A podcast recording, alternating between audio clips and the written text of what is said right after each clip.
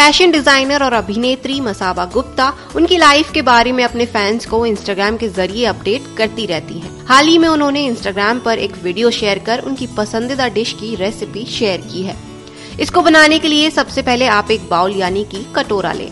इसमें लेटस, प्याज और खीरा डालें। फिर पैन फ्राई किया हुआ सामन मिक्स करें। स्वाद के लिए इसमें ऑलिव ऑयल, नमक और काली मिर्च डालें।